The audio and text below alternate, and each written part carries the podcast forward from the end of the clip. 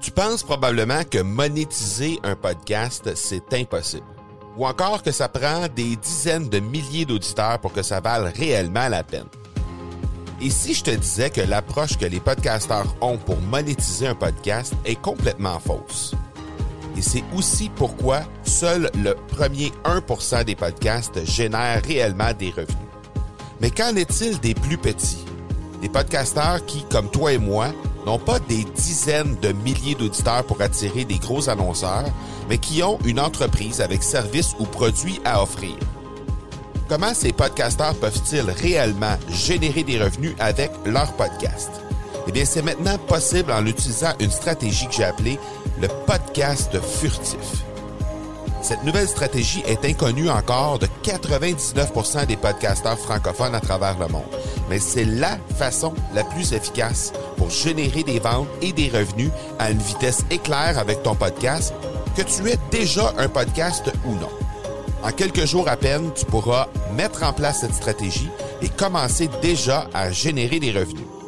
Peu importe où tu en es dans ta stratégie podcast, tu dois pas manquer cette série de trois masterclass complètement gratuite. Passe par le academypodcast.com par oblique furtif. Salut tout le monde et bienvenue dans cet épisode 183 de l'accélérateur. Le 20e de ce challenge podcast 30 jours et aujourd'hui ben je veux vous parler de pourquoi vous devriez lancer votre podcast avant le début de l'été et je vais vous donner six raisons. On va le passer rapidement parce que, évidemment, dans ce nouveau format, dans le format Challenge Podcast, on y va avec des épisodes relativement courts, mais quand même, on va prendre le temps de regarder euh, chacun de, chacune de ces raisons-là, pourquoi vous devriez vous lancer dans le podcasting d'ici le début de l'été 2019 sans faute. Première raison, ben parce que simplement, vous faites euh, affaire avec une bien plus petite botte de foin. Et vous savez, l'expression trouver une aiguille dans une botte de foin, ben souvent c'est ce dont on fait face euh, lorsqu'on parle de blog, lorsqu'on parle de euh, chaîne YouTube, par exemple, n'importe quel autre format de création de contenu, en fait, à part le podcast, et euh, les statistiques vont bon train en rapport avec ça, ben simplement, je vais vous donner deux statistiques. La première, il y a présentement 500 millions, plus de 500 millions, même près de 550 millions de blogs euh, en, fonction à travers le monde. Même chose du côté des chaînes YouTube, on parle de plus de 500 millions de chaînes YouTube qui sont en fonction, alors qu'au niveau des podcasts, ben, on parle seulement de 700 000 podcasts au moment où on se parle. Donc, lorsqu'on veut se faire trouver, ben, inutile de dire que c'est bien plus facile de nous trouver lorsqu'on parle de format audio plutôt que de format euh, vidéo ou écrit. Et maintenant, avec euh, l'avènement de ce que YouTube a décidé de faire, en euh, faisant en sorte que la découvrabilité des, euh, des formats, des, des, des, fichiers audio est beaucoup plus facile dans son engin de recherche, ben le fait est que maintenant on a la possibilité de se faire trouver beaucoup plus facilement qu'on l'était dans le passé avec des fichiers audio. Alors euh, la découvrabilité est beaucoup plus facile et la compétition est beaucoup moindre. Deuxième raison, ben la mobilité, tout simplement parce que c'est beaucoup plus facile de consommer un fichier audio un peu partout à travers euh, nos déplacements ou euh, un peu partout euh, lorsqu'on est, peu importe où on est dans la journée. C'est plus facile aussi à télécharger un fichier audio parce que c'est beaucoup plus léger, par exemple, qu'une vidéo et euh, c'est beaucoup plus facilement consommable sur la route. Donc la mobilité, puisque plus souvent qu'autrement, on accède au podcast à l'aide de notre téléphone intelligent, ben c'est un des outils très très utiles du fait que on va être capable de se faire trouver et euh, ça va être beaucoup plus facile pour les gens de nous consommer lorsqu'on fait de la création de contenu à l'audio. La troisième raison, ben, c'est que simplement, et ça va un peu avec la raison précédente, c'est qu'on n'a pas besoin de temps d'écran pour nous consommer.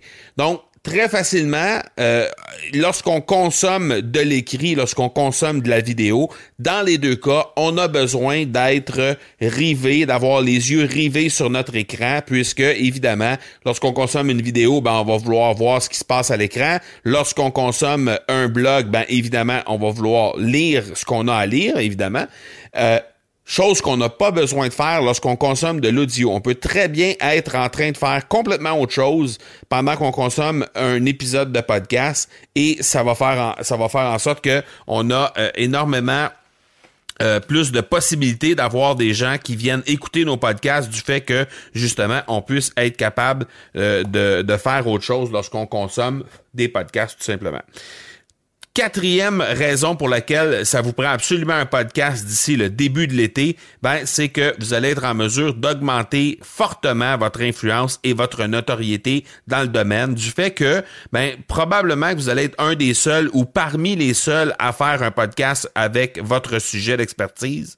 Et le fait est que lorsqu'on est les premiers à se mettre de l'avant et à créer du contenu, ça a été comme ça dans tous les, les cas de figure au niveau des euh, création de contenu sur n'importe laquelle des plateformes de médias sociaux. Ça a été comme ça dans les premiers blogs, ça a été comme ça dans les premières chaînes YouTube et ça fait la même ça fait le même effet lorsqu'on est les premiers à faire des podcasts dans un sujet donné. Donc l'augmentation de l'influence, l'augmentation de la notoriété, la valeur perçue et la notoriété perçue des gens envers vous va être nécessairement bonifiée. Alors cet effet-là d'augmentation d'influence et de notoriété et le fait de vous euh, positionner à titre d'expert dans votre domaine, ben c'est indéniable et ça va être comme ça tant et si longtemps que le podcast ne deviendra pas aussi mainstream que tous les autres formats dont on parle, que ce soit à l'écrit ou à la vidéo. Mais c'est pas demain la veille. Alors définitivement, il faut se positionner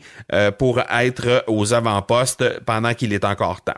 Cinquième raison, ben, ça nous permet d'avoir des connexions incroyables avec des experts, avec des gens qui sont bien en vue dans notre domaine, avec des mentors. Euh, personnellement, moi, j'ai eu la chance avec euh, euh, la mise en place de mes podcasts depuis, en fait, depuis le début de l'accélérateur en juin 2017, j'ai eu la chance de recevoir 31 millionnaires sur mes podcasts depuis les débuts et j'ai eu la chance de développer des relations avec ces gens-là, avec la très grande majorité, en fait, de ces 31 millionnaires-là, et d'une multitude d'autres qui sont pas nécessairement des gens qui sont millionnaires, mais qui sont aussi des gens d'influence dans leur domaine. Alors, j'ai eu la chance de développer des relations avec ces gens-là, et n'eût été d'un podcast, mais probablement que ces gens-là n'auraient été probablement même pas atteignables pour moi.